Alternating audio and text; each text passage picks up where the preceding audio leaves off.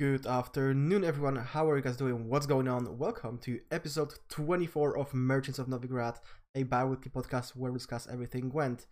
Today with me, my brother in arms, Hester Tavern, and as you guys can see, once again we have a very unique guest for the first time in this kind of setting, the Gwent Live Ops Director, Vlad Tortsov. How are you guys doing? Hey, I'm doing great. Thanks for having me um, on the podcast today. Before we dive into it, as always, a few words to our viewers. Um, guys, if you have any questions, you can ask them in chat. Esser, as usual, has been charged with the task of collecting the more interesting ones, and we will try to answer them as we go. Also, if you want to stay in touch off stream, you can follow us on Twitter at Novigrad Podcast. And if you don't have the time to watch this episode right now, it's going to be uploaded on YouTube, uh, Spotify, and numerous other platforms either today or tomorrow. With that being said, let's uh, let's go straight into our first segment, which is what have been up to. Vlad, um, you've recently made your debut during dev stream. How did it feel? That's true. You know, uh, I I kind of tend uh, to like to be in the shadows most of the time. You know, all these jokes about vampires aside. Uh, I just decided that maybe since we will have an esports dedicated subject, I'm, I will be the best person to uh, talk about it. And uh, we discussed with Burza that it would be nice uh, to show my face once in a while. And uh, yeah, I, I, hope that in the future uh, you will be able to see me more in, in uh, official streams, maybe in in the community streams such as this one a bit more. I'm I'm happy to you know establish this channel of communication with the community. And we are happy to have you here as well and we are happy to see more of you because recently i've also noticed that you've been a little bit more active on reddit. You know answering all kinds of questions not only about your field of expertise but also about balance. No you don't expect me you know to to, to join the balance uh, discussions on a regular regular uh, matter, uh, I would leave this to the professionals. Uh, but uh, yeah, like my increased activity on Reddit, I think, uh, related to the fact that previously, you know, in the beginning of my career at CDPR, I was only responsible for esports. So the topics in which I could engage with the community were uh, rather limited. And right now, my area of responsibilities is wider, so I can actually talk a, uh, about a little bit more uh, things in general. Awesome, awesome. Um, moving on to the next topic. Uh, how are you guys feeling? Because uh, we learned that Pavel has recently recovered from the coronavirus. Did you guys manage to, you know, keep things under control at CDPR, or or did more people get get infected? Because as far as I know, uh, Pavel first got sick during the Open, Yes, that that's true. Uh, he felt worse after the first day of the open, so we had to quickly find out the replacement. Panda was uh, very nice of you know taking the hosting uh, duties on, on day two from Pavel and also interviewing players. So we managed to make it work. As for the health situation within the team, we all did our tests after you know uh, Pavel made his test and it's proved to be positive. It was obligatory.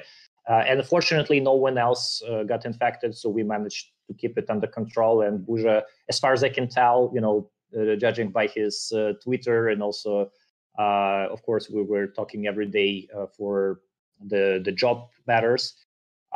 he's feeling good, so I think the the case is closed and it, it we, we dodged the bullet. Everything really went well at that time. That's great to hear. Yeah. And um, you know, speaking speaking of of, of which, uh, Hesser, how are the classes going? Because I remember you were really worried worried about there being a second lockdown and you know that affecting your business. Yeah. Well, fortunately, we we managed so far to dodge that bullet as well, and there's no prospects of you know second lockdown coming in for Poland. But you never know. You never know. They are planning to reopen the uh, the malls uh, next weekend. So hopefully the situation is under control and it's getting back to normal. I have some classes running uh, in the office still. Um, still looking for new students on the internet for the online classes. So so far so good. So far so good. I, I hope it's gonna be like that. Okay, I think I think we exhausted the options when it comes to this segment and let's move on to what's happening when because that's what people want to hear about more and before we before we start talking about the upcoming expansion there's one question i want to ask uh vlad. Before um before the expansion was revealed we were promised a patch to shake things up. And as far as i can see that patch has never really happened Oh, it's it's not entirely true. I mean, uh, I think when when Jason uh, mentioned something about uh, shaking things up with the, the update, what he actually meant is that there will be uh, one card released, which is Alzur. We never did it before. We actually had plans in the in the past to do something similar with uh, Master Mirror, but it, it was uh, never done for technical reasons. But this time we wanted to to make the start of the pre-orders something special in the sense that it's not only you know the the vanities which you can uh, get immediately and start using after you uh, purchase the pre-order package uh, but also a card from the new expansion. So it's kind of glimpse into things to come and something for people to uh, to interact in the game. So from from this perspective i don't think that Alzur itself can shake the meta in the sense that it's you know massive massive change. But uh, if you look at this uh, the way i described i think it was a nice spicy addition to uh, to the patch. So sorry if, if, the expectations were raised a bit higher than they should be. Uh, but you know it happens sometimes. Oh yeah the, the expectations are always sky high when when when when when Pavel or Slama or even you when you guys mention anything on on social media people are like oh my god there is this massive thing you know coming uh coming to Gwent. Uh, an example of that being when when when Jason said that Nilfgaard needs some love and people were already expecting a massive overhaul uh similar to to what NR has uh received you know some time ago. Um but you know, en- enough about the patch because, as, as you said, we got a new card. Uh, the draft mode has been uh, revamped a little bit, but the talk of the town is obviously the expansion. Before we start talking about it, let's let's show the trailer once again so that people can watch it with us.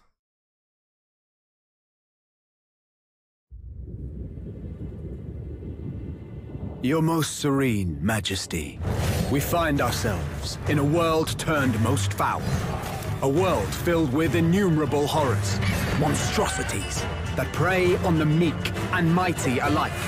Tis truly a wretched scourge born of nightmares. Yet it need not be so. Freed of the fetters of the spineless council, we can create something new. Hunters of exceptional strength, speed, agility. Equipped to overcome absolutely any foe. Bards will toil to do justice to their feats. For sometimes one needs a monster to slay a monster.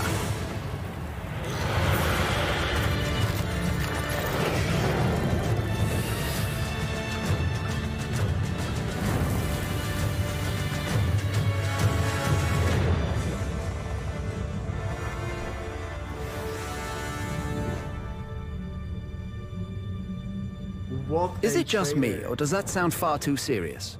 Once again, from the top. As usual.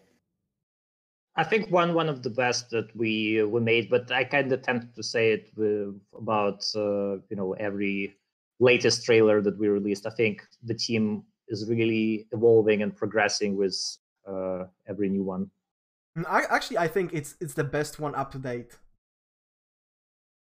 And you know, I think it, it shows. I think so the, the team is really rich. Also, you know the the way of the Witchers. Finally, we were putting more Witchers into the Witcher card game. So like the the, the team is so epic that uh, it's it's really hype and uh, cool to see. Okay, guys. So, what are your first impressions, and what can we expect down the road? Hesser, do you do you want to start with impressions? Yeah, sure. Well, um, I think that for for me right now, um, the best cards would be the syndicate ones. I think I really like the addition of that self poisoning archetype. I think this is going to be something really spicy. Although a lot of people are hating that uh, on Reddit or or whatever in some other social media, but I think that's this this is going to be another archetype, and it's it's going to be viable. I think. Uh, everyone is like waiting for some buffs for Nilfgaard, obviously, and maybe for for monsters uh, for something spicy, but this is gonna be my number one for now. I'm waiting for for more additions to to that one, definitely. Yeah, uh, well, for me, this is this expansion is all about the Witchers. So I'm really curious about the the Witcher tribal and Witcher archetype, uh, which uh, you know can emerge after the release of this expansion. So uh, even though probably my favorite card out of everything that was revealed so far would be uh, this uh, Fukai. I hope I, I pronounce it right. Uh, that was released just I think yesterday. You know the monsters card with Strife that also Oh, being yeah. triggered when your opponent playing playing unit. I think it's a combination of such a nice uh, design with very beautiful art. So probably this would be my favorite up to date. Uh, but Witchers are definitely, you know, stealing the spotlight for this expansion. So I'm really curious, uh, like how how powerful uh, they're going to be at the end after we will release everything and after players will discover all the possible synergies and mechanics. And I think, of course, adrenaline is very interesting as well. Yeah, we'll talk about the new keyword in a moment. Yeah, that's right. But- well, we actually mentioned something about the the new cards and all the reveals so far, but we have a new addition to the dev team as well, right? Maligian, and we've seen him Mhm. explaining the, the cards uh, during the stream, which was pretty awesome, actually, from you know the pro, uh, the former pro player uh, point of view. And uh, yeah, are you are you guys excited about uh, the uh, videos with him explaining the cards, making it more uh, viable for the newer players as well? Well, I'm I'm super excited. I think uh, Maligian is a great uh, addition to the team, and uh, I'm really happy to see that uh, with with Ryan on board as well, we have more faces uh, on a regular basis. Uh, you know, being presenting stuff to the community, explaining how things work, and I think the fact that Maligian really comes from the very active players, pro players, even Yeah. uh, really helps to kind of establish this connection with you know the company that allegedly doesn't know anything about creating cards or, or balancing the game with uh, uh, you know someone from the community who has a crazy amount of hours in Gwent uh, under the belt and can actually speak from this perspective as well. Yeah, absolutely. He's got like a couple of thousand of hours. So you definitely can say that, you know, he's got a lot of experience in that field. Yeah, but let's move to the adrenaline, right? What's our take on this new edition? I think that implementing new keywords is crucial for the game to to be like uh, fresh and alive.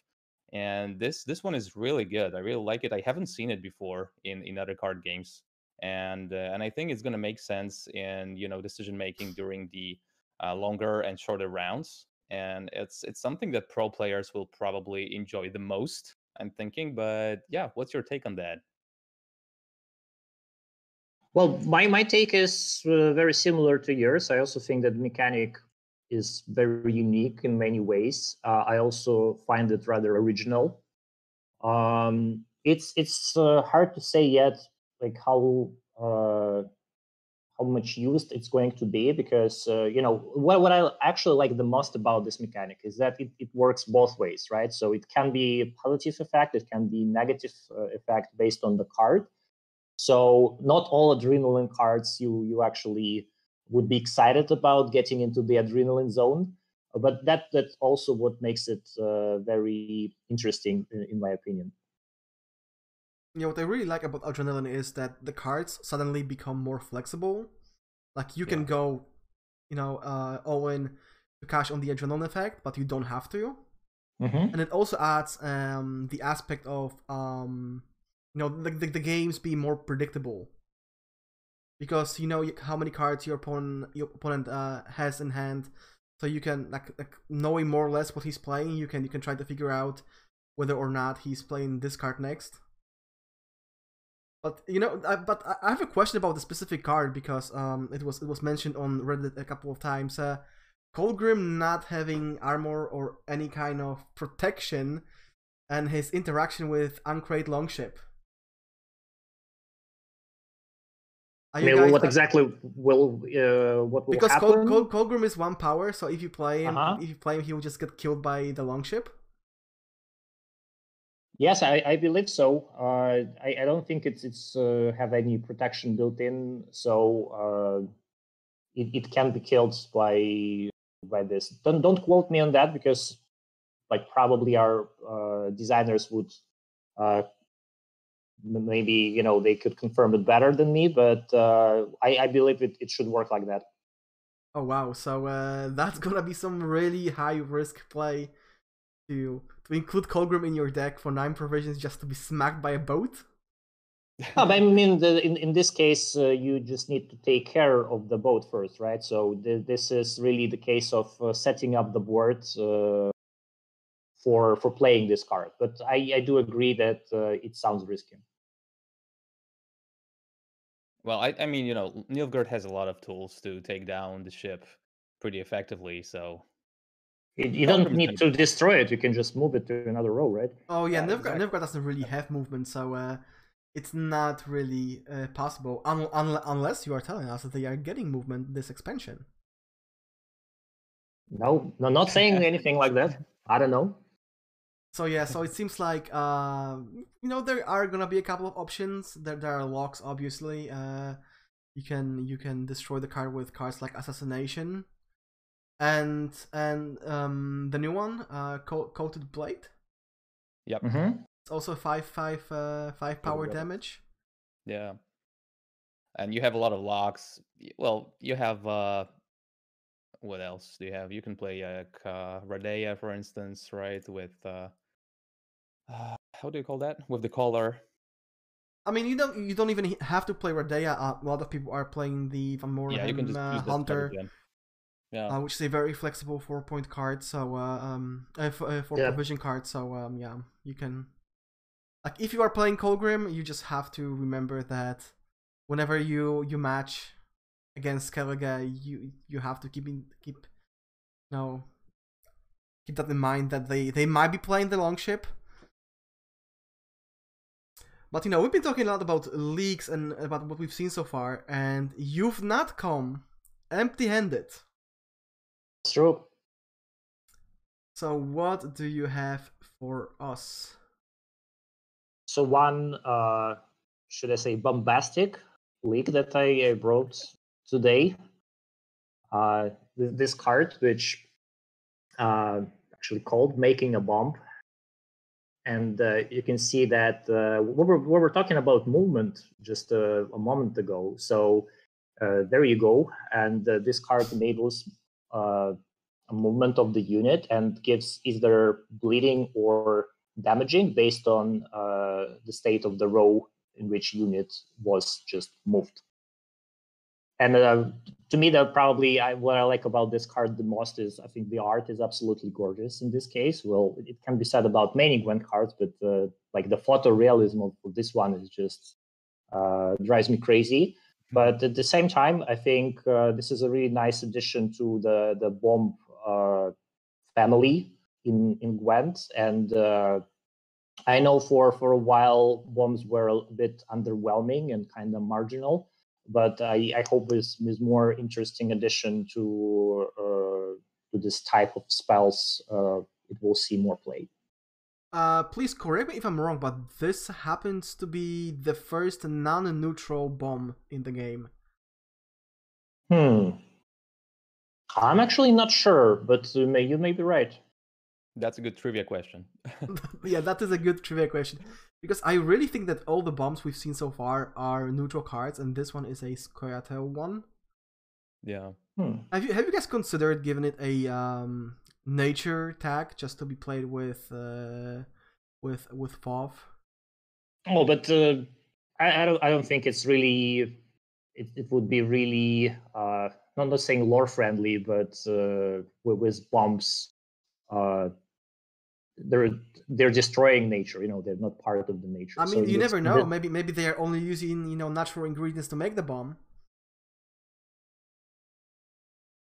Maybe, maybe you know. Uh, to me, this is more about that uh, Scoia'tael faction is not all about the nature and the tree hugging and uh, uh, like elves and uh, people living in the forest, but it's also about this uh, guerrilla movement. It's about resistance. There's almost like elven terrorists doing their uh, pro- producing weapons and attacking other factions. So I think that this is like the another uh, another part of this faction. You know, calling elves terrorists. I I hope Pavel is not watching this He's the main terrorist there. because to, to tomorrow you or you know Monday you might have a hard time Getting you know, coffee. talking get, getting coffee and even talking to Pavel. It's you know calling his favorite faction terrorists. Whew. you know, with with uh, with elves, I remember I was uh, supporting them during my playthrough in the first Witcher. I was kind of sympathetic to the cause and, and whatnot. And I, I remember in second Witcher, I also was uh, you know standing on the side of Iorveth uh, in my playthrough. So I was with them for a while, and then with The Witcher Three, my uh, like overlook at uh, what what they are in the lore and uh, how how Scoia'tael elves are what their philosophy and what they're fighting for kind of changed. So uh, by the by the moment uh, Gwent arrived, I was already a Nilfgaard uh, main, so to say. I see, man of the culture. But um, you know, moving on. Um, to to kind of follow up on the review campaign. Um, how is it gonna look uh like this time around? Because we've seen that every expansion um uses a different model. Like sometimes uh, Mhm. sometimes it's mostly CDPR that reviews the cards. Sometimes it's mostly the community. Um, so what do you have in mind this time around? How is the campaign gonna look like moving on? I think uh, this time the balance looking like 22 versus 84 in in sense of uh, how many cards will be revealed by CDPR versus uh, how many of those will be revealed by the community, whereas the community taking the majority. Of course, like some of the cards which are you know in the CDPR list are uh, either in the initial reveal, which has already happened on the day one, or we also uh, plan to reveal some very exciting cards, you know, saving the best for last for uh, World Masters in December. So shameless plug uh, here. You should definitely watch it, even if you're maybe not so interested in esports, but very interested in leaks. We, we have some juicy ones just just for uh, December 5 and uh, 5th and 6th. All right. I mean, the competitive events are always nice to watch, but you know, if you if you throw some leeks on top, it makes it extra spicy. and it's gonna be the grand finale. So, well, guys, you have to watch it. This is something that you know doesn't happen like every day. Moving on. All right, but let's move on to uh, the dev streams. We had we we've seen you in a pretty different format last time during the last open, uh, but we wanted to ask what happened to the Twitch developer streams. Is that is it gonna be moved to the events and YouTube permanently right now, or do you have some other plans for that? Well, uh, to be honest, I'm not sure if we uh, if we will be switching completely. Most probably, we will be still balancing between uh, two platforms. I think YouTube Premiere really works nice for for us because uh, it, it's nice to create this uh, kind of uh, anticipation just Yeah. before the the broadcast or the video will uh, will start. But of course, Twitch is the best when it comes for the uh, not pre-recorded but for live stuff. So I think it's not like it's either one or another. I think we'll be present on both platforms depending on what exactly we want to show you guys, and uh, also if uh, the live interaction with the chat is important. Because I, I remember some very nice examples when uh, think Buja and Jason were uh, on stream just reading questions from the chat and uh, doing comments. I mean, on the official, the dev, dev stream video, not the unofficial Jason's uh, video with with Buja and it was very very cool. yeah, I think I, I really enjoyed like those you know private stream shenanigans with uh, with Jason and uh, and the other devs. That would be awesome to have like other people from the team uh, doing the same thing, just to you know to know the team better, to know their point of view, to know uh, the minds behind the game. That'd be pretty awesome, I think. Actually, that's that's another question we can ask. How how did you guys feel when Jason started doing his YOLO Twitch streams, just completely ignoring any kind of community guide, guidelines and just streaming on his own, leaking everything?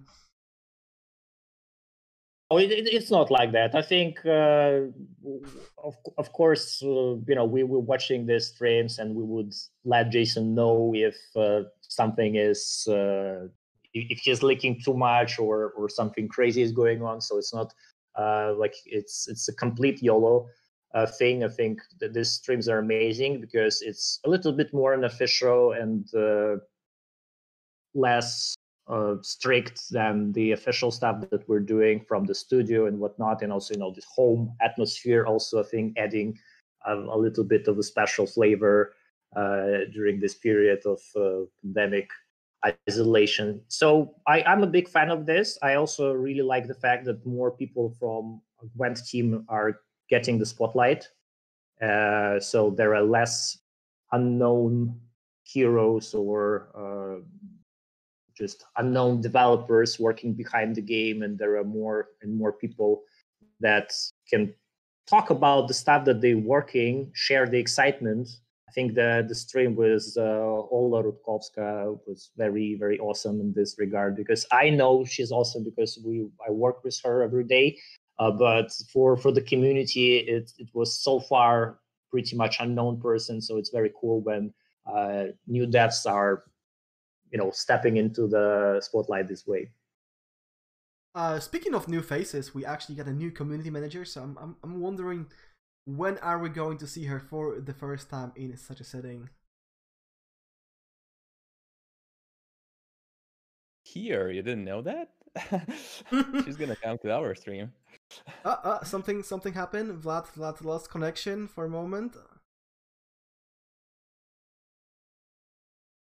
All right, don't worry, guys. Now we can think about the questions for Vlad, guys. If you have any questions, just type them in chat, and we're gonna ask them at the end of the stream. So make sure you're asking really, um, you know, um, good questions, so we can get some additional leaks, uh, maybe from Vlad. Uh, well, still we have a lot of um, interesting ones in our pockets, but as usual, we need your help. And Vlad is back. What happened? I, I, think my my internet connection decided to die for a second. So if I missed anything in the last couple of seconds, please repeat. No, no, we just we just asked when when are we gonna see Anna, the new community manager, you know, either on a developer stream or any kind of public setting, so that we can get to know each other. Oh, um, I I hope soon enough. Like I, I don't want to you know to exert any kind of pressure. I think it should happen uh, organically and. Uh, I, am just excited that the, the team is being expanded and there will be you know more people interacting with the community. So i think soon enough is the the answer. Awesome. Um you know we've been talking about uh, a lot about the expansion and and everything related to that but that's not the only thing when that that you know people are talking about. Obviously we have the draft mode and oh yeah. from what i've i've seen a lot of people are playing it. Like it it seems to me it's it has become the favorite mode for for for many people. So the the question is are you guys happy with how things unfolded? And what can we expect from the mode in the future? Uh, you know especially regarding pricing and rewards because i can imagine that this free format is not gonna last forever that it's only here for you know the early access. Yeah right. So i think the the, the real purpose of the early access uh, launch is for us to uh, to get exactly this to get all kinds of feedback and understanding what what people are excited about what they're less excited about or what they hate even uh, with with the new mode. For us it's uh, like relatively big experiment because it's uh, I would say drastically different from the old arena. Maybe all, only the high level concept is uh, the same that uh, you don't play with the pre-constructed uh, deck, but you're you're building your your deck on the fly. Everything else is pretty much different, and so there is a lot of changes. And I can totally see that some people are expressing they love for the new format. Some people are saying that uh, they prefer the old arena more. But in terms of the you know the, the numbers and popularity, clearly we see that uh, the draft is more popular than the old arena was. So that's one thing. Uh, in terms of uh, how satisfied we are, I would say that it's it's really early to say because we're just the beginning of uh, of the journey for uh, for draft. Like the, the early access means that we will be constantly evolving this mode, and it's uh, it's really the plan. Like uh, we have a lot of tools to, to do that from you know adding new cards and uh, editing packages to adding new features and uh, functionalities i think definitely the big big thing to tackle, big feature to to add is to have a meaningful progression system. Because right now it's more more of a sandbox-ish kind of thing in which you're basically setting up goals for yourself, play until seven wins, or I don't know, create the the craziest uh, deck possible with uh, like crazy cleaning and whatnot. Uh, but I think it would be nice to give some goals for for players uh, to work towards too and uh, like if, if the rewards are, are fitting somewhere into this uh, progression system then we should think about introducing those as well.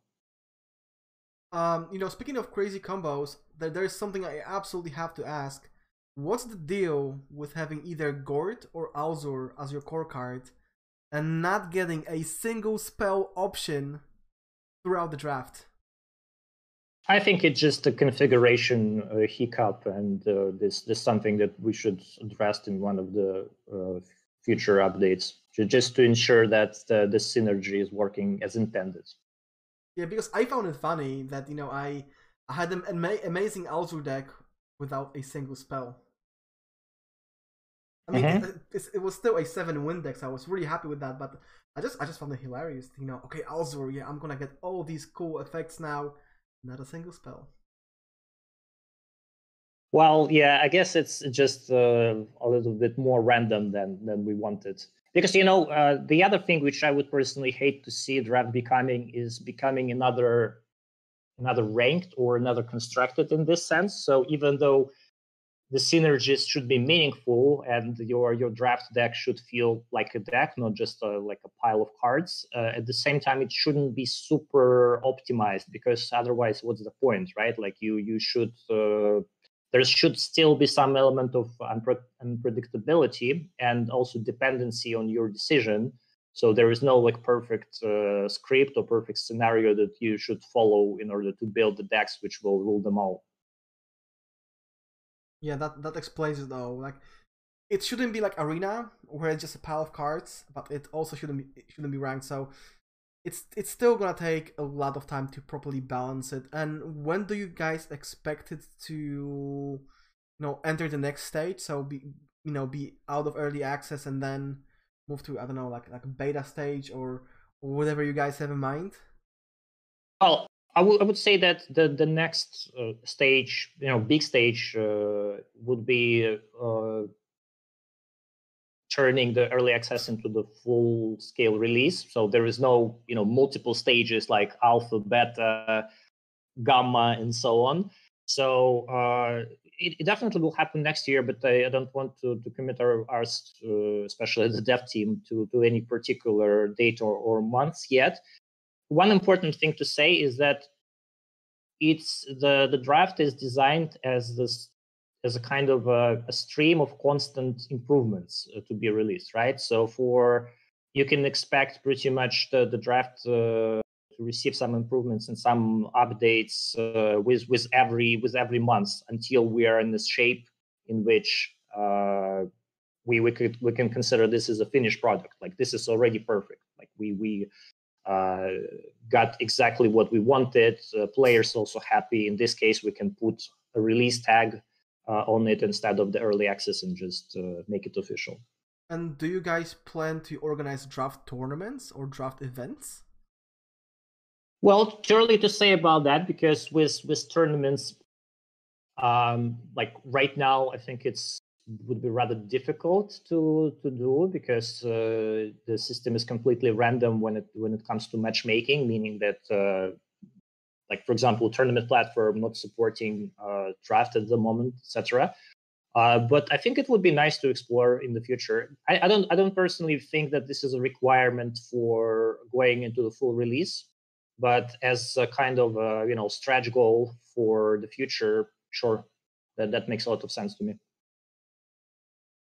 Okay, I think I think uh, this answers all the questions we had about the draft mode. So uh, what else do yeah, we have especially, in this segment? Especially that last part. Uh, this is something that we've been really waiting for. I, am really hoping still and, and begging you guys, if you're considering making it a competitive mode in the future, let's make it. that would be really awesome for that mode, I think, and people would love it. Uh, but yeah, let's let's move to the journey. Um, um, I think like a lot of people were thinking uh, that that one journey right after another might be a bit too much for uh, for their I don't know time management for their wallets uh, or whatnot. But what's your take on that, guys? Is it like uh, giving that content really crucial for the game right now, or uh, what was the reasoning behind that? Well, uh, I think we we kind of have the answer uh, to your questions based on the situation that we had be- between Journey One and Journey Two release uh, when we had one month without uh, journey and we had some other activities uh, run at the same time called uh, Gaunter's Ultimate Challenge, I believe. But uh, you know, based on the feedback that we received, also based on the overall engagement of players that we uh, witnessed during this period, I don't think that having these uh, breaks between journey journeys are optimal or healthy uh, for the game. First of all, because you know Journey replaced the old progression system uh, with uh, with winning rounds and getting uh, crown halves in Gwent.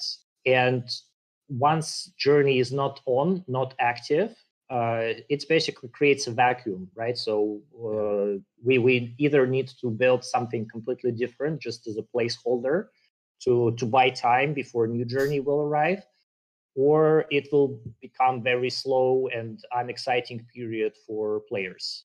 So with that being said, uh, it's actually very challenging for the team as well to develop journeys in the in the rate of uh, you know having them back to back. Uh, but we do believe that it's important just to ensure that at any point of the year uh, as a Gwent player, you understand that okay, I have a really exciting goals to work towards. To I have uh, reasons to play game, if not on a daily, then at least I don't know on a weekly basis, and uh, kind of catch up with my quests and uh, have some uh, either reward points or vanities to unlock.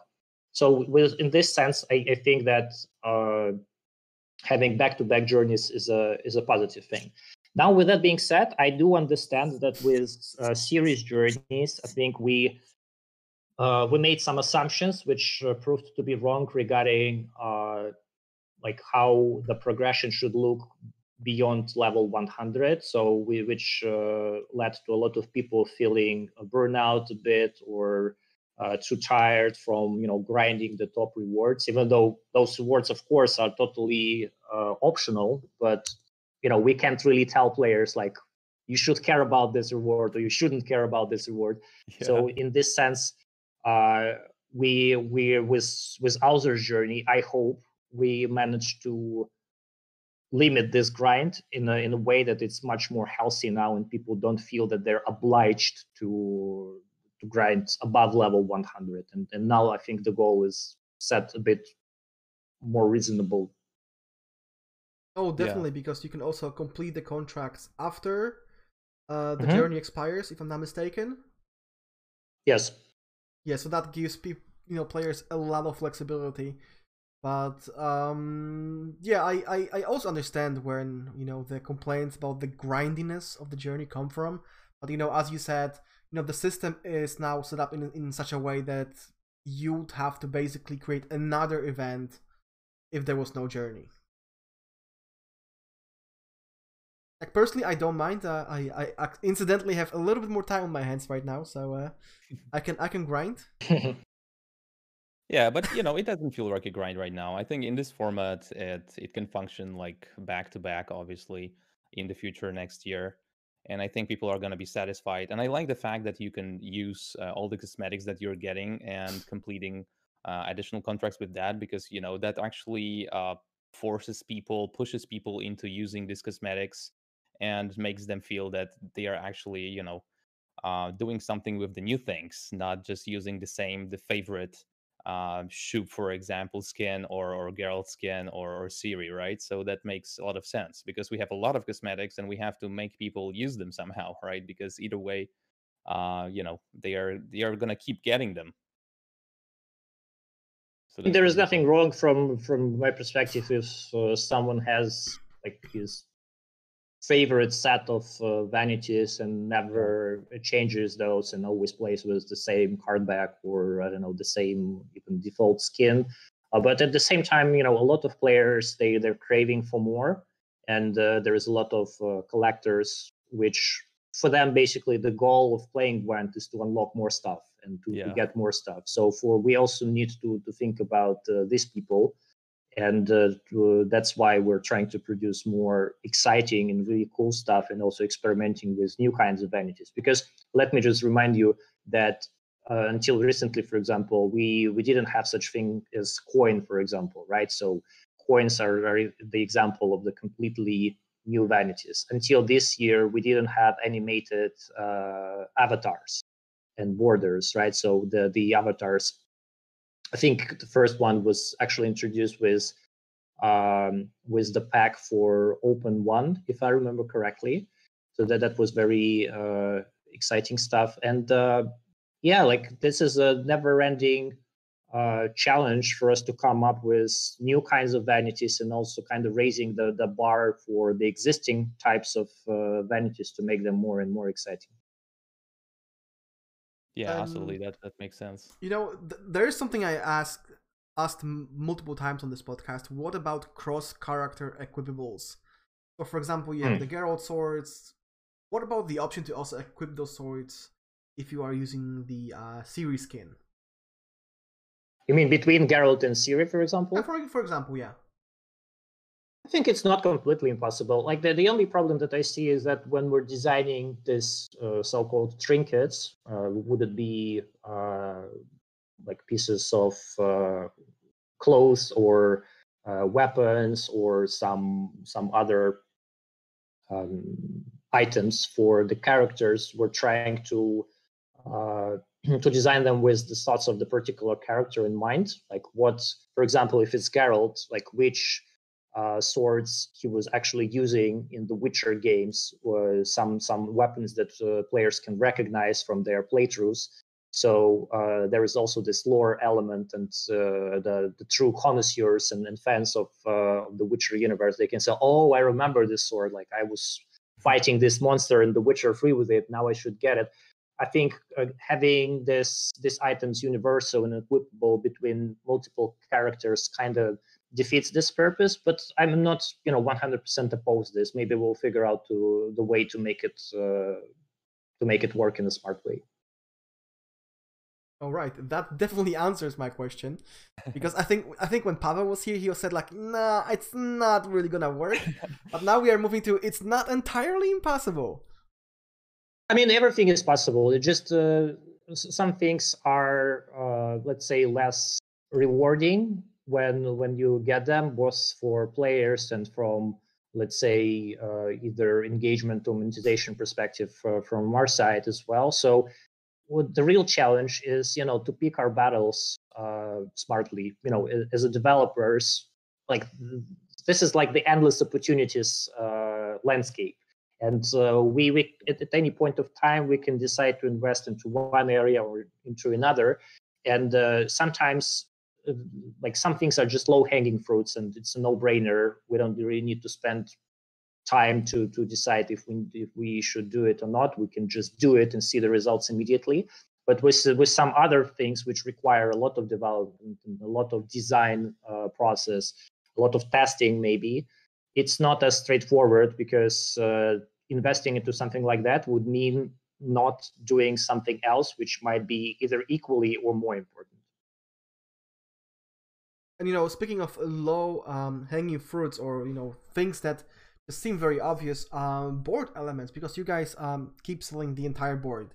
But what about mm-hmm. giving, giving uh, players the option to you know win or, or purchase certain element uh, you know board elements like you know like weapons or, or, or chests or or you know essentially anything that you could place on the board to make it more to your liking. How about this? You can purchase like a sentry tower, which will be placed on your board, and it will uh, eventually shoot down your opponent's units. What do you think? sounds, I mean, sounds, they... sounds good to me. Okay. Gwen Tower you, you, you first heard it here on stream. No, I mean uh, seriously though, uh, it's a uh, it's a nice idea. I, I don't want to to give any uh, promises here, but uh, I, I, I can just tell you that we were thinking into these directions already. All right. No, not about the the towers which are shooting cards, but about the the let's say vanity elements on the board, just to, to avoid any confusion. I mean, you just you just you just said you know to avoid any confusion. It was just a joke. And I can already see Jason thinking, hmm, that's not a bad idea. Yeah, because we already have a ballista on on the shipboard, right? Did you know that if you click on this, uh, it will shoot just out of the out of the board somewhere into the ocean? Yeah. So the the, the concept of the weapons that are working is there. It's just not directed to uh, to anyone at the moment. No. All right, we actually have one more question. I, I was telling guys in chat that we'll be asking questions by the mm-hmm. end of the stream, but one more uh, about the journey here, and I think it's pretty decent. Like, uh, how does the fee- the team feel about balancing between well-known characters for Journey, like Geralt and Ciri, and introducing or fleshing out less known characters or characters with less lore, like Alzur? Mm-hmm. Yeah, I think this is a great question. Uh, like, obviously, uh, with uh, Geralt and Ciri journeys, we were kind of doing the obvious things, you know, using the, the most recognizable characters from The Witcher 3. With Alzur, it's a step into the completely different direction, which I think very interesting and experimental for us. Um, I think exploring the the universe uh, because you know Alzur, of course, was mentioned in the books. Uh, it's not like he, we we invented uh, name and uh, who he was. But at the same time, it's very little of a description given about him, which uh, gives us the, the freedom to explore, uh, freedom to come up with things about his biography, about his role into how the events of the, the Witcher uh, were unfolding even before the Geralt's time.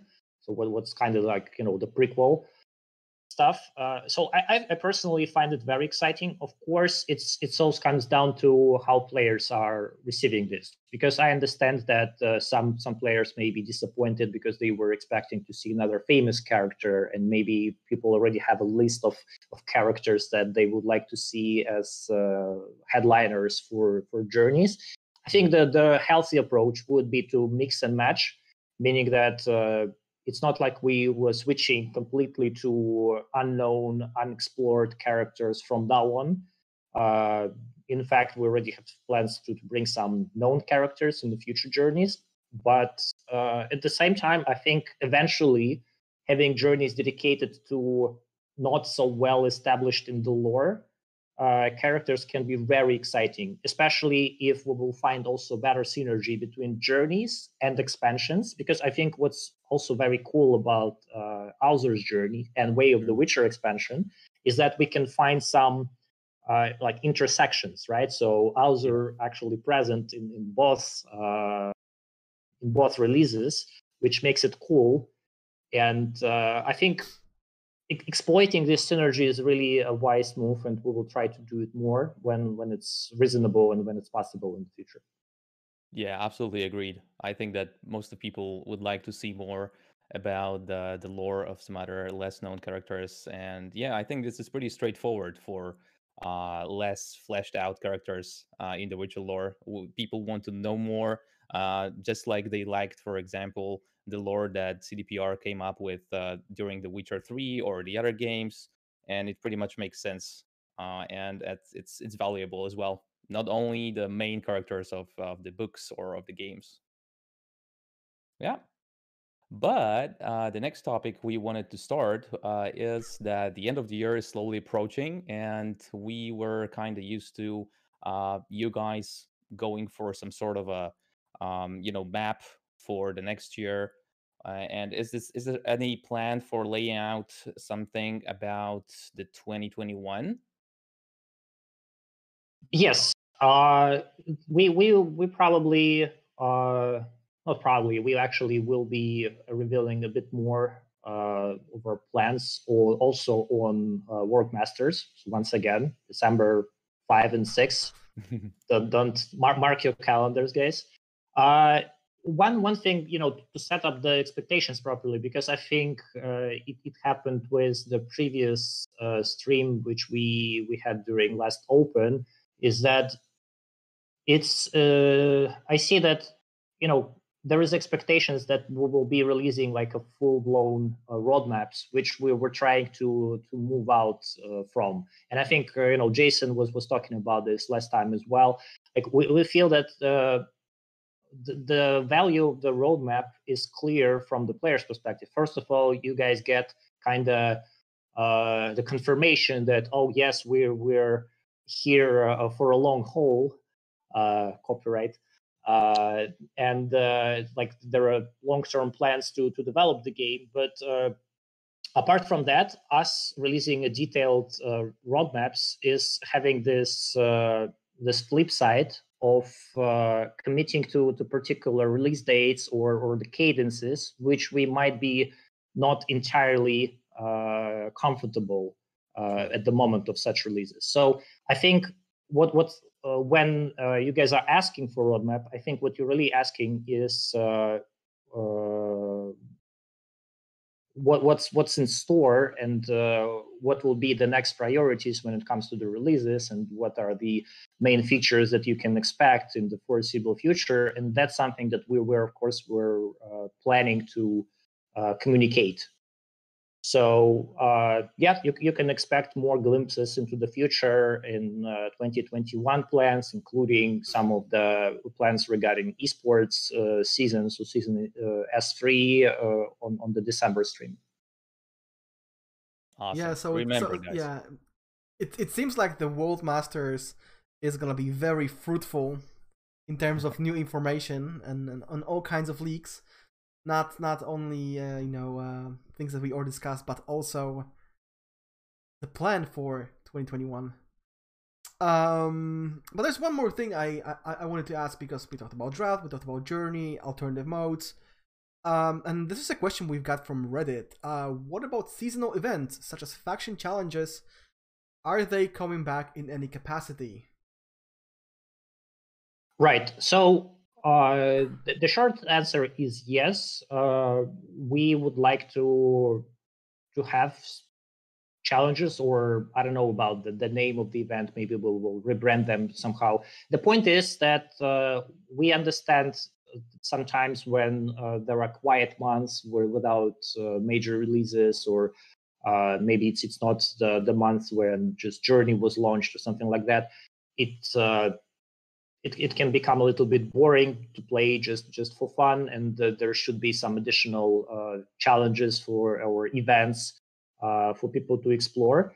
Uh, i think the problem with faction challenges was that it, it became a little bit too predictable and uh, maybe a bit boring to be perfectly honest. Uh, we would like to experiment with this format more to to make it more meaningful Uh, so it's uh, not just about you know grinding for for the faction that has the better chances to win or, or something like that, but it, it's really an interesting event in which participation feels special and uh, it feels that okay, I'm really doing something for you know to shape uh, the course of the event. Uh, my contribution, so to say, really matters for the for the overall results, and results also matters in terms of the rewards and whatnot it's definitely not an easy task to tackle uh, because I think uh, even the faction challenges, since they were first introduced, I don't remember how long time ago it was exactly, but quite quite a long time. Maybe it was uh, before Homecoming. Maybe it was, yeah, it was uh, around that time before Homecoming. Okay, so yeah.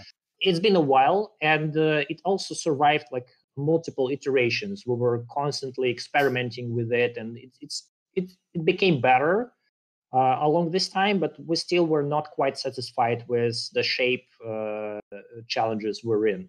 So I do recognize that there is a there is a request from the community and the need for more uh, engagement events like this. Uh, but I think we, we should just spend a little bit more time to to figure out and nail down the perfect formula. Like, I'm, actually curious about your opinion, guys. Uh, uh what do you think about uh, Yoruga uh, challenge that we introduced, I think, in, in September? Because from from my perspective, that was a quite interesting take on the challenge. Yeah, I know that a lot of people were saying that you know hiding that behind the paywall uh, might be a bad idea, but I really liked it, and I, I don't think that it was like you know the the price was um, so high so that people cannot, for example, just you know save up on that and and pick it up if they want it. Um, maybe you know making it a bit harder to get in the journey, right? Somehow linking it with the with the journey and with some other contracts, and then uh, exploring it later on as well with some additional contracts after equipping the board would make sense as well. But you know, in, in the end, I think that was pretty alright, in my opinion. I, I, I don't really have an opinion because um, despite giving away three copies of the board, I didn't get one myself. uh, so yeah, I, I, obviously knew about the about um, you know the quest, the challenge uh, regarding the board, uh, but for, for some strange reason, I, I was late when it comes to buying it because I thought, oh, I still have enough time, and then you know I, I completely forgot about that, and then when I wanted to buy it, it was already gone. You know like uh, from from my perspective uh, the right direction with challenges is to have a strong theme. Like that that's one of the reasons why i like yoruga. It's uh, less about the the monetization element of it although it's also important you know to kind of justify uh, the development time which which goes into this. But it's more it's more about really uh, how do we explain this? Because let's say if we will introduce uh, faction challenges the way they were working a couple of years ago or a year ago where it just all of a sudden you know out, out of nowhere okay uh, northern realms versus uh, monsters. Go. Uh, like I, I, don't think that there is a lot of uh, theme into this and it's like players are forced to to kind of you know build uh, build this, this whole uh, uh, like fighting and, and all this uh, defiance between between factions in their own minds. But with Yaruga, at least the theme was really strong. We actually explained like what this is about. We had a nice trailer which uh, showed like uh, favorite characters, and uh, people, of course, knew about this this battle from the lore. So I think personally, I think this is a direction for us to take in the sense of okay, every challenge is something special. It's not just some default activity which we're running on the regular basis and no one really cares about because it's just a, like a, a small grind mechanism yeah yeah well if you put it that way i think it makes perfect sense and uh, yeah i think that you know cdpr is so good at bringing up some unknown lore parts or creating their own that you know building it around some cosmetics some vanities would only make sense and, and make it more exciting and definitely would justify, for example, you know, the, the purchase of such vanity. Absolutely. Uh, you know, before we end this segment, uh, you were talking a lot about um, the strong theme and storytelling. just to be sure, because it, it's it's the kind of question that pops up on Reddit Hmm. every every now and then. You guys are not working on another Thronebreaker. No, another Thronebreaker is not in the works. Okay, just just you know, thought about it. People people often ask about it because they discover, hey, we have Thronebreaker, so they start playing, they they like it, and they, they keep asking, oh, are we getting another game of this kind? And I know that you guys said multiple times that you know it didn't meet the expectations in terms of sales. But you know, whenever we have a developer on the podcast, uh, I feel like asking just to be sure. but you know, I think I think this concludes this segment. So um, we are moving to the territory of competitive Gwent, All right. and uh, that's your field of expertise. So um, the first question is like you already you know leaked a lot of things about the World Masters, but what can we expect in terms of setting and visuals? Because obviously, you know, the Masters is a cherry on top. Is the event to you know double them all? Exactly, yes. And uh, it, it kind of breaks my heart that we have to do this event uh, online. I, as much as I'm happy that uh, we managed to switch uh, all our esports events into online this year, and it was kind of inevitable. Uh, I, I also feel that you know online mode has a lot of restrictions when it comes to the production value. Like literally, we can't have a PCAS studio, we can't have a confetti, uh, we can't have uh, players facing each other in the same room. You know, all the emotions, all this tension. So, like you know, it it, it just it, it's even hard to talk about this, but at the same time, I can assure you that we will do our best in order to replicate as much as we can from this uh, offline event excitement excitement to uh, to the online format. Uh, like for sure, you can expect uh, like fancier uh, on-stream graphics and uh, assets and uh, animations for people that care about you know like small details like this. I think another leak which I can share maybe some people already heard some rumors about it or some discussions about it is that we would like to uh, to bring back uh, Flake into the caster seat. Uh, and uh, Shinmiri uh, still will be with us, but uh, will help in the in the different capacity as an analytic, uh, which uh, you know we we kind of already worked in this format before, and it also was awesome. So you can expect like basically bigger production value by by having also the analyst, which will be such a professional analyst as Shinmiri, of course, which will be able to put additional insights into the uh, deck lists of uh, players that they brought, or for example, analyzing like how how the games were uh, were going after the matches. And uh, I see some questions in the in the chat related to this. Uh, yes, there will be special rewards for watching uh, World Masters, of course. Uh, you can expect more. And uh, another leak, kind of you know partial leak over leak. Uh, you might want to uh, to follow the news next week. I think Tuesday. Uh, there will be one important uh, announcement regarding uh, World Masters, which uh, I think all people will be excited about. Announcing the announcement, classic. Classic, yes. Classic. All right. There's also a question about Shinmiri um, being the only analyst for World Masters, or are we? Can we reveal the other one, or are there any other ones? No, uh, we uh, uh, so far he's he's the only analyst. I think he's totally capable of uh, of doing this alone. Although for for the future, for season three, we might uh, we might look into the reshaping our caster slash analyst lineup.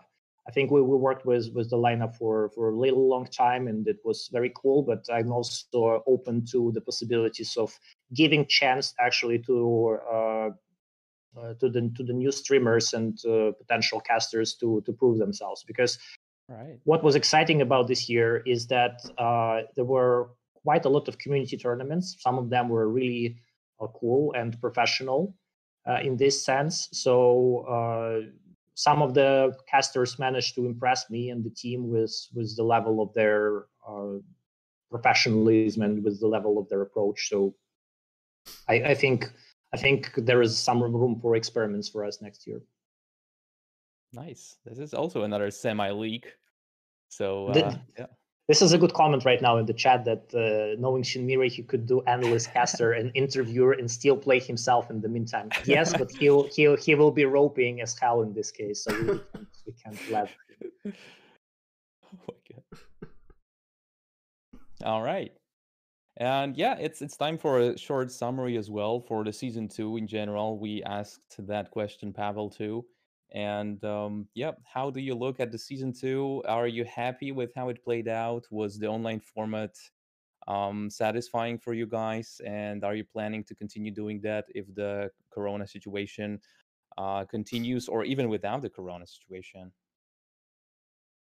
Uh, yes, so with season two, I think overall, of course, we, we didn't finish it yet, so it's it's too early to close the book uh, completely on this one. But uh, so far, I'm pretty satisfied. As I said, it was a little bit a bit disappointing for me that we were not able to uh, to have this awesome events uh, offline. I think it really always adds to the to the quality of the production. But all things considered, I think the changes uh, to the formats, uh, to the format that we made uh, between uh, seasons one and season two, really were positive. I actually was uh, speaking with uh, a lot of pro players, you know, getting their feedback and asking them questions if they they like the new format and what they don't like about this new format. I think we we arrived at a pretty good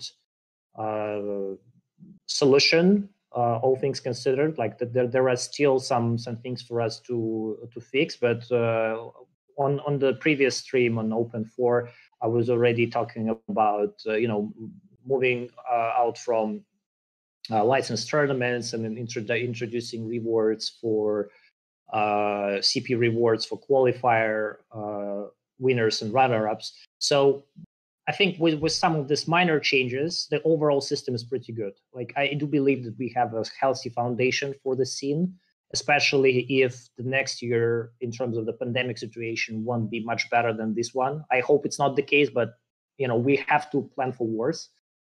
Uh, and yeah. uh, in this sense, I do believe that we have a working system with a proven concept which we can uh, continue. All right. And um, you know, to, to follow up on that, um, you know, what were the largest you know issues that you had to overcome in order to make the season happen? Because you know, I can I can imagine that uh, you know putting it together on a sh- such a short notice uh, was quite a challenge. Yes, uh, it, it, was, and uh, you know, from from production perspective, it's still very challenging. Unfortunately, every time we're doing the event, we have some hiccups uh, here and there. You know, people that are watching uh, the, the, whole event, they know what I'm talking about. Uh, sometimes there are some delays. Sometimes we we have some issues with the the connection on stream. Uh, like it's it's so very painful. It takes a lot of effort from the team to to work on these things, to quickly fix if something is broken in the middle of the tournament. So, yeah, it's a lot of effort. Uh, but uh, I also must say that we, uh, fortunately, we had some time to prepare because first two opens, uh, we had external production company that uh, here here in Poland that helped us with the production. So we had a chance to uh, to get ready to take this in house and to make sure that we we can do it from our own studio. Um, and uh, I think right now we're in a much better shape than in the beginning of the year, where we basically had almost no one who could do these events uh, in online format. And right now we have a very nice team that uh, know what they're doing. All right. right. Awesome. And also, we have a pretty interesting uh, question from Chad as well. Uh, have you guys considered looking into casting the qualifiers officially? Yes, yes. For uh, I was thinking about this even for this year, but uh, since the tournament platform release uh, got delayed versus the original uh, expectations, and I think we're still struggling with you know fixing some of the very annoying bugs, which sometimes preventing people from playing in the tournaments or casting the tournaments. I, am really sorry about these issues. Uh, I think also when I was, uh, you know, uh, talking on stream for Open Four, I was a little bit more optimistic that, than needed. uh, regarding the state of the tournament platform, uh, we actually, after the stream was done, we received quite a few reports that okay, this doesn't work and that doesn't work, which is right now is being fixed. Uh, but still, it's it's uh, it's a complicated project, so to say. It's uh, very clunky when it comes to the uh, to everything which happens uh, behind the scenes on the tournament platform. You know, like all this back end, front end uh, connections, and multiple things can be can be broken without us realizing this until until the tournament is on. So I I hope that this will be fixed soon, uh, basically ASAP, and uh, once we we can be comfortable with you know trusting to the tournament platform to handle spectators uh, well uh, we can totally uh, have the maybe you know maybe not the, the full day of qualifiers because it will yeah. be super long, long but i think if we will like pick the the featured matches properly so maybe i don't know maybe semifinals and finals maybe something like that it, yeah. it's totally doable and uh, we we can I definitely agree that there is a value of uh, seeing how uh, how players are playing on, on, this level. Yeah, I definitely think that people would like to see the lineups from the qualifiers because they are, in a lot of uh, situations, they are different from the ones that are played on the, during the tournament, right? Because uh, of course, this, this qualifiers setup, um, you know, favors certain decks and certain strategies, so people are are actually using that. So yeah, that'd be pretty awesome. All right, uh, let's jump to maybe a bit sadder uh, story of the first Masters finale. Uh, are there any news on the first Masters, and when do we expect to know more about that? Right, I don't have much to, to add to uh, to the latest update uh, that I gave at uh, Open Four. So, as you know, we postponed the Masters season one final to next year. like the the original let's say ETA was uh, Q1. It still is, but uh, of course we will be looking at the situation with with the pandemic early next year, just to understand if it will it will make sense for us to wait for the situation to be better, so we could uh, organize it offline with like awesome production value and whatnot. Uh, but if it won't be the case, we are of course not intending you know to wait for another year or even six months uh, more uh, to have it so we will be then switching to the online and just uh, trying to salvage as much as we can from our our old offline production plans and try to uh, to transfer this into the online format yeah yeah makes sense all right and and do we have like the ready setup uh, of the players for for world masters one or is yes, it still yes. a, subject to, to change? Uh, no, no, it's it's it's pretty much uh, the lineup is known already by that by that moment. All right, all right, pretty great. And um, okay, so are you planning to implement like any um, significant changes to the concept and setting moving forward when we like come up come out of the uh, pandemic situation, uh, or or it's pretty much uh, you're satisfied with the setups that you had uh, organized before? For the offline events, you mean? Yeah, yeah, yeah. Well, I mean, we we always experimenting with those. I think when the pandemic will be finally over and we could back to the studio, the first and foremost thing for us would be to remember how to do it offline because you know when you're not doing something for a long time, yeah. it, it, always takes uh, some time just to to remember the basics. Uh, and then once we can we can have this maybe assuming it will happen sometime in the middle of the next year then it means that we could have one open in the new in, once again in the offline format. Uh, we will see how it will go and then uh, we would use this as a baseline for the future improvements. Like right now all i know that we will continue to use uh, to use the uh, the our studio uh, for this, and uh, right now we're not planning to move the action uh, to for for opens at least to any any other location. But that that's that's it basically. All right, great, great. Oh yeah, people here asking about the lineup again. Uh, well, Vlad told us that uh, the lineup is already set up, but yeah, another question like Hannah-Chen or Casper are gonna play in World Masters One. You don't have like any, you know, cancellations, rejections from them. Well, actually, maybe maybe I need to clarify here a little bit. It's it's set up in the sense that we know who is eligible, but right. uh, as you remember, uh, like last year, there was there were some changes in the lineup based on the availability and desire to play from players. So I'm talking about Lifecoach here, right? So yeah, uh, he's uh, like legally he's still eligible to to to take his spot. So once we will have a new date and uh, we could pinpoint it and we will be inviting players, he's still first in the line to receive this invitation. And based on his reply, uh, like all, all future replacements might be taken or not taken. So we were not taking away his spot based on the, the fact that he refused uh, once. All right. Makes that sense. makes sense. yeah. And, um, you know, with, with that being said, it's the end of the year, so season three about to start. Uh, you know, in a couple of months. So what can we expect from from that? What can we expect from season three? What kind of changes um are, are you are you looking at right now compared to season two?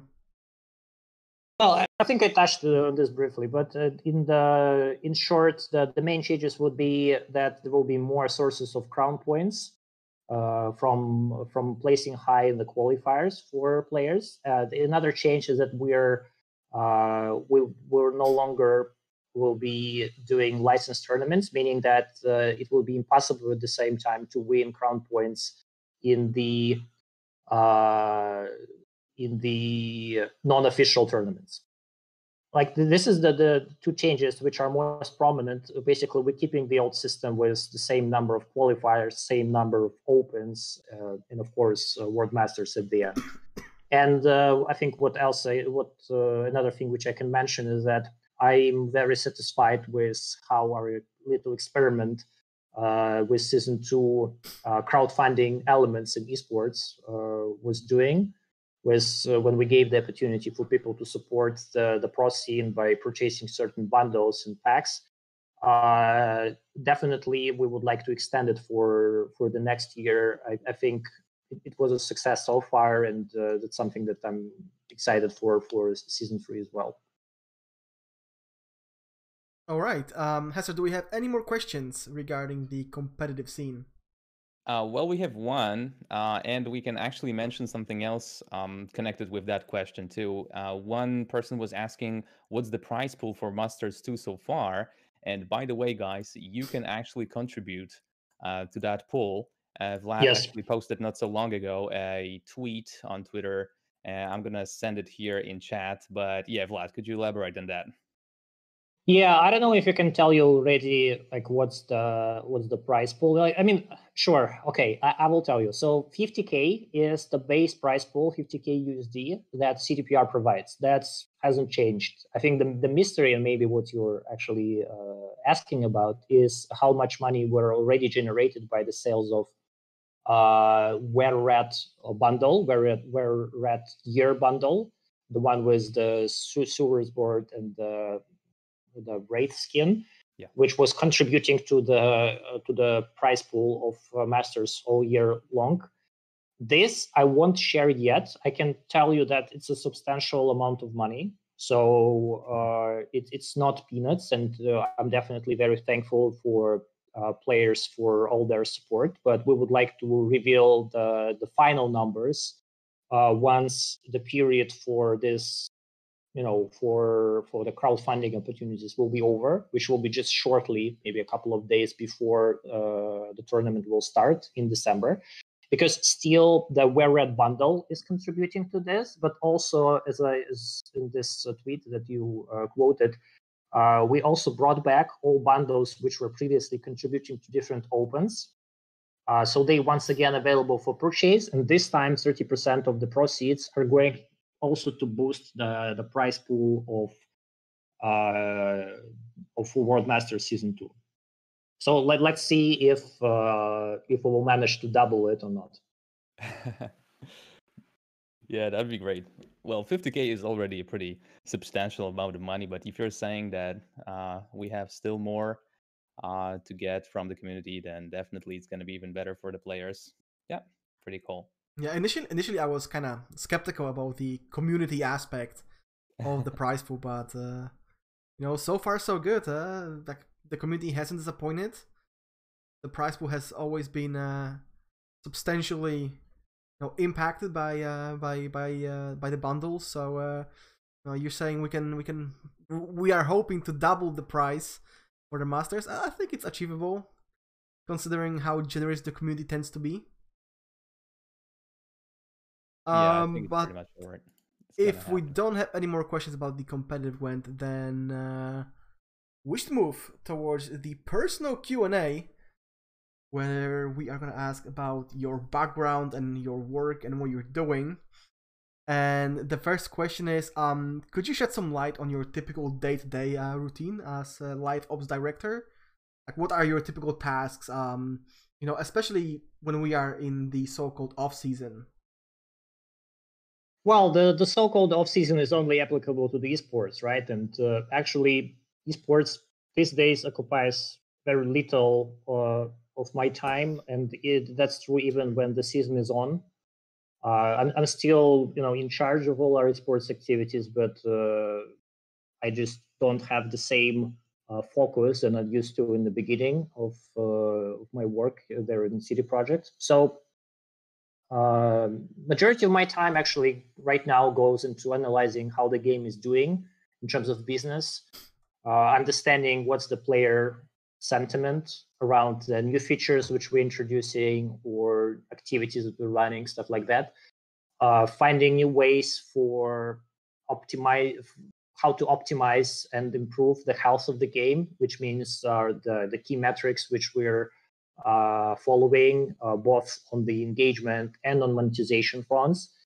And of course, I'm still working very close with the comms team, uh, which is right now led by Burza, uh, uh, for all things related to the communication. So it's not only about the gathering feedback, but also how we're announcing uh, our plans, how we explaining uh, the new features and uh, why we're doing certain things. So that that's also uh, my area of interest and my area of responsibilities.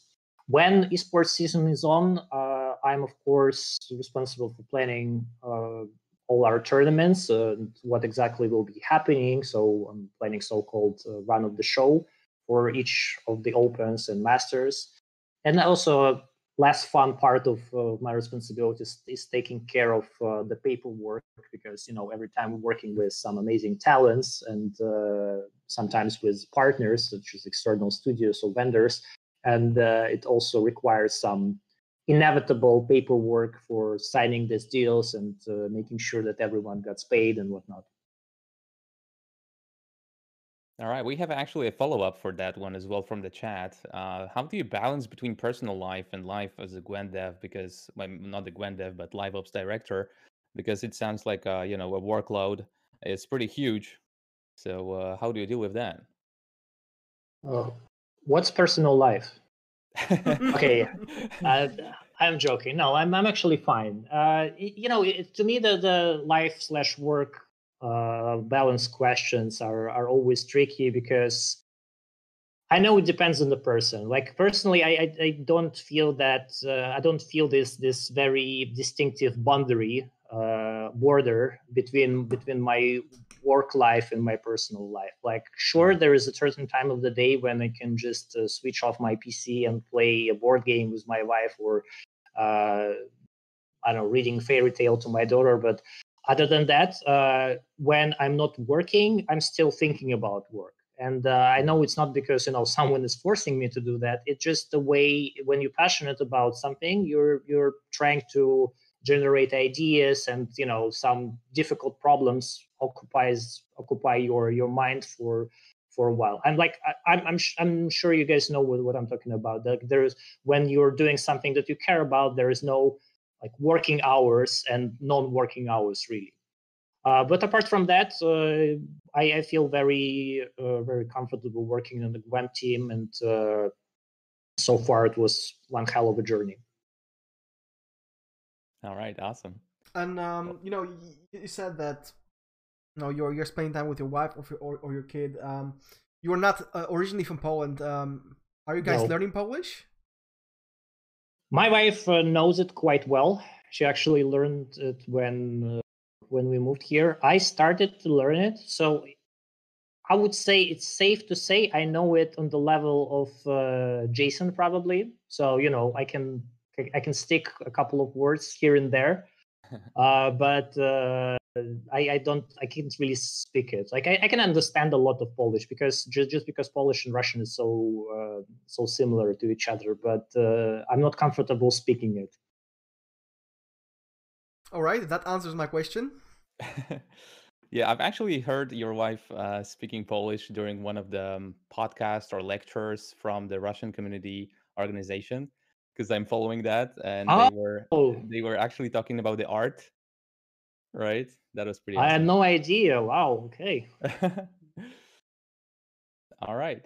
So let's move to the next one. Uh, you've already worked for two giants in the gaming industry, uh, CDPR and Riot Games, and we wanted to ask, how would you compare these experiences and company cultures? Well, uh, it's it's definitely two very prominent companies in the in the game industry landscape. I would say they're very different. Like first of all, because their their expertise lies in a completely different areas, so to say. Uh, I think uh, in case of Riot, it was you know free to play area from the start, and uh, they were they went all in into this direction. With CDPR is mostly known for as a developer of one of the best, if not the best, RPGs uh, uh, of all times. Uh, so even like the expertise, I think dictates some of the difference think cultural wise and organizational wise, it's also very different because Riot is an American company with HQ located in US, and CDPR is uh, is from Poland with HQ located in Warsaw. I think it also affects the way things are and uh, how the communication happen between within the company. What's the let's say the philosophy of people in general? You know, not not just a particular people that work uh, in Riot on CDPR, but it's more about like the the differences between nations, more so to say, right? With with Americans probably being more cheerful and optimistic, and uh, with uh, Europeans being more pragmatic, maybe, uh, and uh, sometimes uh, less optimistic, so to say.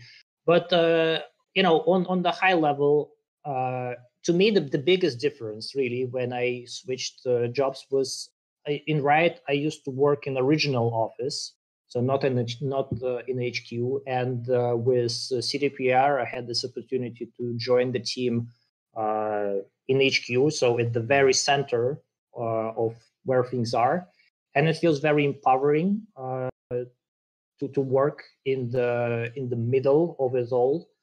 Um, I had a great chance to influence multiple things during the, that uh, three years at uh, CDPR, and they were very rewarding for me on many levels, and especially in terms of the professional growth. So, all I can say is that I'm super happy to be here. I'm also uh, happy about my past. Uh, I learned a lot during my time at Riot as well, and I, hopefully, I can use some of the best practices uh, here in my in my uh, job in CDPR as well. All right, great. That explains it. But yeah, as a as a follow up, as you mentioned, you were actually working on a completely different project. And uh, mm-hmm. well, if you were to compare the live operations and and esports uh, in MOBA project and in CCG, um, what are the main differences between those?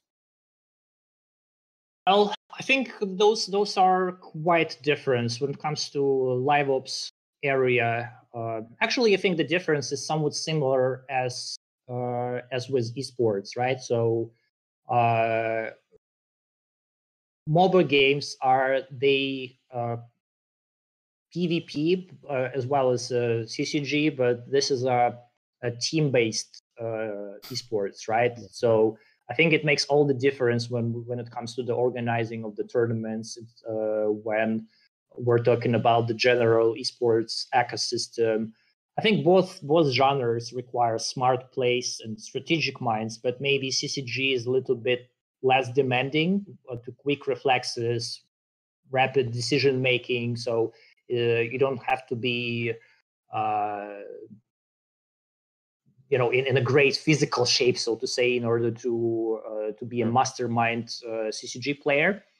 Uh, but both both genres require like intelligence, right? Uh, require great understanding of the game, require some uh, decision making. So that that's that's the same. Um, when when it comes to uh, also to the esports uh, similarities, I think in general there are some best practices in, in esports regarding just how events are made, how the show coverage uh, is made, uh, how the good production value look versus the bad production value, which is pretty much universal, not really depending on the genre. So when I'm working on Gwent sports events, I'm always trying to get some inspiration, not only from my past job, but also from all the events which are happening right now. For example, in uh, first-person shooter space, or uh, I don't know, games like Rocket League, or basically any esports which is happening right now in the world. I think there are some great and not so great things to be inspired. And of course i'm trying to focus on uh, on the best practices. Um, and finally when you know since we're talking about live ops also um, i think there are many universal truths which applicable to both genres. Uh, like ultimately people tend to look for the same things in gaming. They want to have fun and uh, they they they are looking for some big place which which would make them feel good. So I don't think it's really different between let's say League of Legends and Gwent. In in both games, there's this super overwhelming, empowering feeling of oh, I just did something amazing, and that's how it's turned turned out, right? So if you watch uh, dandelion show, right? Like you, you know what I'm talking about, like yeah. some some big place with uh, complete state of the with complete change of the state of the board. Uh, this this this is super like exciting element in both games, and I think that's the really key to popularity of any game, not not just uh, CCG or MOBA. Yeah, absolutely, and that's why we can understand why Gwent is is uh, really popular among Twitch um, uh, viewers. You know, if you just take a look at the way the game looks itself, if you compare it to the other card games, obviously, if you just take a look at the numbers, uh, you can't unfortunately see that. But I can, I think that you know, I've watched a lot of um, CCG games and tournaments, and I think that Gwent is really enjoyable when watching. And th- these big plays are there, and the big plays uh, done by the really masterminds of CCGs are being conducted here and there. So absolutely, I think it's it's only going to develop in that direction.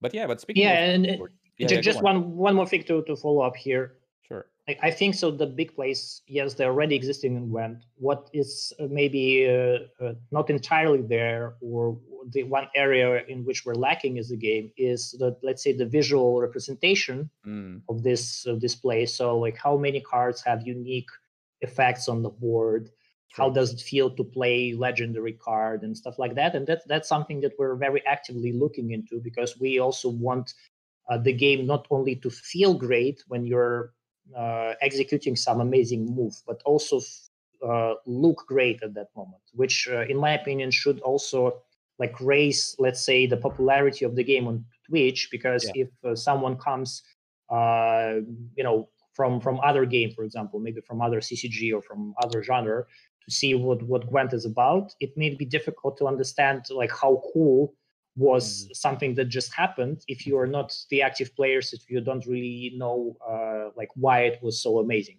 but if there will be more effects which will kind of highlight the the awesomeness of uh, what just going on and i'm talking about for example i think shiru is uh, is very nice so yeah, yeah. if you if you're never so if you if you never played gwent before it's very easy uh, understand instinctively that okay something big just going on like half of the board just disappeared like boom. That that's cool right? Yeah. We need more stuff like that. Yeah, absolutely, absolutely. I think that that's the thing that a lot of you know maybe we shouldn't talk about the other games right now, but this is I think the reason that people got attracted to Runeterra, for instance, because uh, the hero cards entering the board and evolving was something that you know a lot of people were uh, were excited about, and and they are they are happy to see that happening during some tournaments. So that would be great to see in in Gwent as well in the future. But yeah, also Buja mentioned that, and now you're confirming um you know the plans so so yeah we can't wait to see those awesome animations for the gold cards for the legendary cards All Absolutely, right, definitely and, looking forward to it. Yeah. yeah, but speaking, uh, we spoke we spoke a lot uh, about the esports scene, and I would like you to compare also the Polish esports scene and and the Russian one or the global one. How does it uh, look like right now? You know, a lot of people are saying that uh, esports companies, like even if you look, uh, take a look at the stocks market, um, then you can see that esports is uh, evolving and developing in Poland pretty rapidly.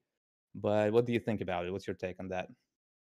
Well, all I can say is that I think uh, Poland is a very prominent country on the global map of um, esports relevant countries. There are quite a lot of uh, famous Polish uh, e athletes in different genres, actually. So Jankos in uh, in League of Legends, PashaBiceps in, in Counter Strike, Tailbot and Gwent. Uh, you know, the uh, there are quite quite a few uh, very big names, and obviously Gwent Pro scene from Poland is very strong, and I think it's only natural just considering how Witcher is as a brand is popular here in Poland. Yeah. And actually, same can be said about the Russian-speaking countries. Not only Russia, but you know all countries which speak the same language uh, we have basically the same folklore. So the, the game is also very popular, uh, you know, east of Poland, and uh, in this part of the world, we also have very prominent uh, professional community of players. So uh, to me, like both both markets are powerhouses when it, when it comes to esports. Uh, and uh, yeah, like when it comes to Gwent, I'm actually excited to see more countries to uh, to be put on the map with with uh, players, you know, making them famous because of uh, their great performance uh, in Gwent. So far, I think there are a few countries which are which have more strong popular players than than others. Like definitely Poland Russia, China, Germany, uh, definitely you know comes comes to mind first when when we're uh, talking about Gwent Pro scene. Uh, like I personally would like to see more players from US with uh, uh, Red Rain. Uh, you know, kind of open opening the gate for them. I hope there will be some follow up, maybe next year with, with more people representing the flag. Uh, but yeah, like we, it, it's amazing to see that there are players from all over the world, right? Like we, uh, we had Poisons from Latin America yeah. last time, and it was super exciting as well. So very, very excited about the global nature of Gwent in this sense. Yeah, it's getting more and more international. The Spanish uh, community is also getting more active. You can see that on, on Twitter, uh, in the tournaments as well. They're organizing uh, more community events and would be awesome to see them more. And obviously, yeah, the US with the big entrance of Big Rain and all the emotions during the tournament. That was awesome to watch. Yes, true, true that. but um, speaking of community involvement, um, know, how did you come up with the idea of community helping with the qualifiers administration? Now, because Claymore has been quite essential in that process. It, it wasn't exactly you know an, an eureka moment. Not a sudden strike of uh, some genius idea. Really the claymore were active uh, for quite a while. At the moment where we decided to to work uh, with them when i decided to to get in touch and to actually offer uh, this cooperation to to their admin to snake um, the story goes back into 2017. Uh, I think we had some so-so experience with uh, one of the communities slash companies which were running a challenger uh, qualifier. Uh, I think it was maybe one of first of the kind uh, for for December challenger, if I remember correctly. Um, or maybe maybe it was actually for next challenger, the one in in Wieliczka uh, salt mine. My, my memory fails me a little bit, but anyway, uh, I think the very first experience we we did with some some other community was not so positive. So I decided that okay, maybe instead of just trying to to find a partner which would uh, help us with uh, organizing the qualifiers outside of the Gwent community, maybe we should look inside and we should look for people that know how to do tournaments, which are truly passionate about it and really care about the results, really care about the players, about their experience, and uh, can actively and proactively manage the you know the flow of the tournament. So it's not like with with the first sign of uh, issue, they just you know step outside and saying, okay, not my problem. That that's all CDPR fault. Like we we have nothing to do with that. So Claymore proved to be exactly a partner like that. I'm extremely uh, happy to to work with them during all this time. They proved to be super reliable and super friendly. I think both for for us and for players. So a huge uh, huge kudos to Snake. You know, sending my love. Uh, to him for being uh, such an awesome leader for for this collective of uh, players and uh, admins. Uh, you guys are the best. Great. He was actually supposed to be, uh, you know, another guest on our show today. Unfortunately, he got sick. Uh, but so maybe next time we'll see him and talk about the details as well. So yeah, shout out to Eric, aka Snake. Uh, hope you get well soon, man. And we'll see you in another episode. Oh yeah, definitely. Okay, Hesser, do we have more questions from chat?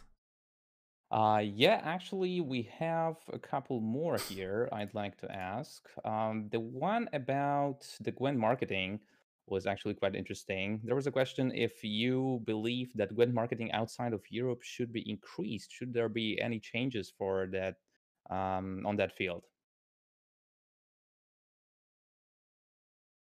But I'm always, you know, kind of puzzled by by the questions about Gwent marketing. Like, sure, maybe we're not famous for like spending crazy amounts of uh, marketing money, so uh, you know your whole uh, news feed uh, in in Facebook, let's say, are filled with our with Gwent advertisements. Uh, so we're not, you know, Shadow Raid Legends or or whatever whatever is uh, the the name of the game uh, is in this regard. It doesn't mean that we're not spending on advertising the game, right? Uh, actually, majority of our spend uh, uh is outside of the Europe. So what, I don't know what what exactly makes uh, the people who, who you know asking these questions think that Europe is being the main target of, uh, of our campaigns. It's not entirely true. It's true that Europe is one of the best organic markets for us, meaning that a lot of players from from Europe, you know, just discover the game on on their own, not because of the advertisement, but because it's it's already so such a established brand and uh, people are like actively looking for it. So um, in this sense, we we never stopped advertising the the game like at least starting from early 2019, I think. Uh, we, we still have plans to continue to do so. And of course, we're always looking for the ways to optimize uh, this process to make sure that our creatives, you know, the, this uh, trailers or static images or whatever, which is being used for for the campaigns, they're actually on point and they are exciting enough for people to consider, you know, giving Gwent a try. And uh, by all means, it's not an easy task, right? It's quite hardcore game which is not for everyone. It can be advertised as the game that you can, you know, invest five minutes of your time and get the immediate results. It's for people that, you know, un- understand the commitment, uh, the people that are appreciate the CCG genre in general. I think, and uh, it's maybe uh, quite meaningless to to target people which are not really interested into card games like at all. I doubt that uh, Gwent can be their their first CCG in this sense, unless they're die, die hard Witcher fans, of In this case, I believe it, it's it's possible. Like I, I, I think it's possible to develop the love for the CCG genre starting from Gwent. So with, with marketing, like I, I don't know what to say here. Uh, we're we're never really stopped advertising the game, and we we will continue to do so, and uh, hopefully, uh, you will see some results of it as well. But one one additional caveat here is that if you personally don't see Gwent advertisements, it means that our campaigns are actually working as intended. Because the, the, that's how the targeting works. Like we're actually trying to filter out the existing players, so you don't see these annoying uh, trailers or pre-rolls on YouTube or or Facebook posts if you're already an active player. So if your friends, which are not playing the game, uh, see those, that means that we're doing something right. Yeah, that explains it, I think, and it's good that Gwent is not becoming a Raid Shadow Legends in that terms because those ads on YouTube are just awful. Some of these ads are pretty hilarious. I mean, the the 3D uh, like uh, characters and I think the humor in them is is pretty cool. What what yeah. uh, I I don't like is maybe the the sheer amount of this uh, True. this advertisements. True. Yeah, we also have a question about um, expecting more devs and people joining the Gwent team after the release of Cyberpunk. Obviously, the works are going to continue to go on on Cyberpunk because we know the we know like the you know mm, more or less the roadmap for the Cyberpunk and the plans for the multiplayer in the future. But yeah, are there any plans of developing the stream the um, the team after the release? Well, it, might happen. Let, me put it this way: it's not like uh, we were waiting for a certain date and we're waiting for an influx of uh, devs from from Cyberpunk all of a sudden uh, starting to work on Gwent. As you as you said, uh, like the, the roadmap for, for the future development already exists for them. So uh, it might happen that we might, you know, get occasional help here and there when we need it. And uh, this process was already happening uh, during all this time. Like, you know, we're, we're even though Gwent team is quite independent, like whenever the need arises, we can always help each other. So sometimes, you know, people that normally work on Cyberpunk are giving us a helping hand in Gwent, and sometimes it works the other way around. And I just assume that it's going to continue uh, after the release of the game. All right, awesome. Yeah, do we have some more time for uh, other questions, Matt? Uh, we are actually approaching the two-hour mark, so maybe a yeah. small one. All right, so yeah, let's let's pick up this one. Uh, we know that there were some sponsoring other streamers on some occasions, like Kripp being sponsored for Thronebreaker, is that something that you might consider again in the future? You know, um, hiring some uh, more prominent streamers to to promote the game. Uh, I, I don't want to say no. We will never do this. I think the the answer is that uh, yes, maybe. Uh, just just to share a little bit more uh, context here, I don't personally believe that you know just sponsoring uh, any particular streamer. It can be anyone. It can be Ninja. It can be a Creep again. It can be uh, Shroud. Like just just name a, any streamer uh, for a limited uh, amount of time would do us any good in the long term. Because at the end of the day, if the streamer is specializing at not in Gwent, and uh, his his forte is something else, and that's where the also the taste of the majority of his audience or her audience lies. It means that it will be just a short-term distraction, uh, distraction which may or may not lead to any you know significant results. Like I I, I do believe that. Uh,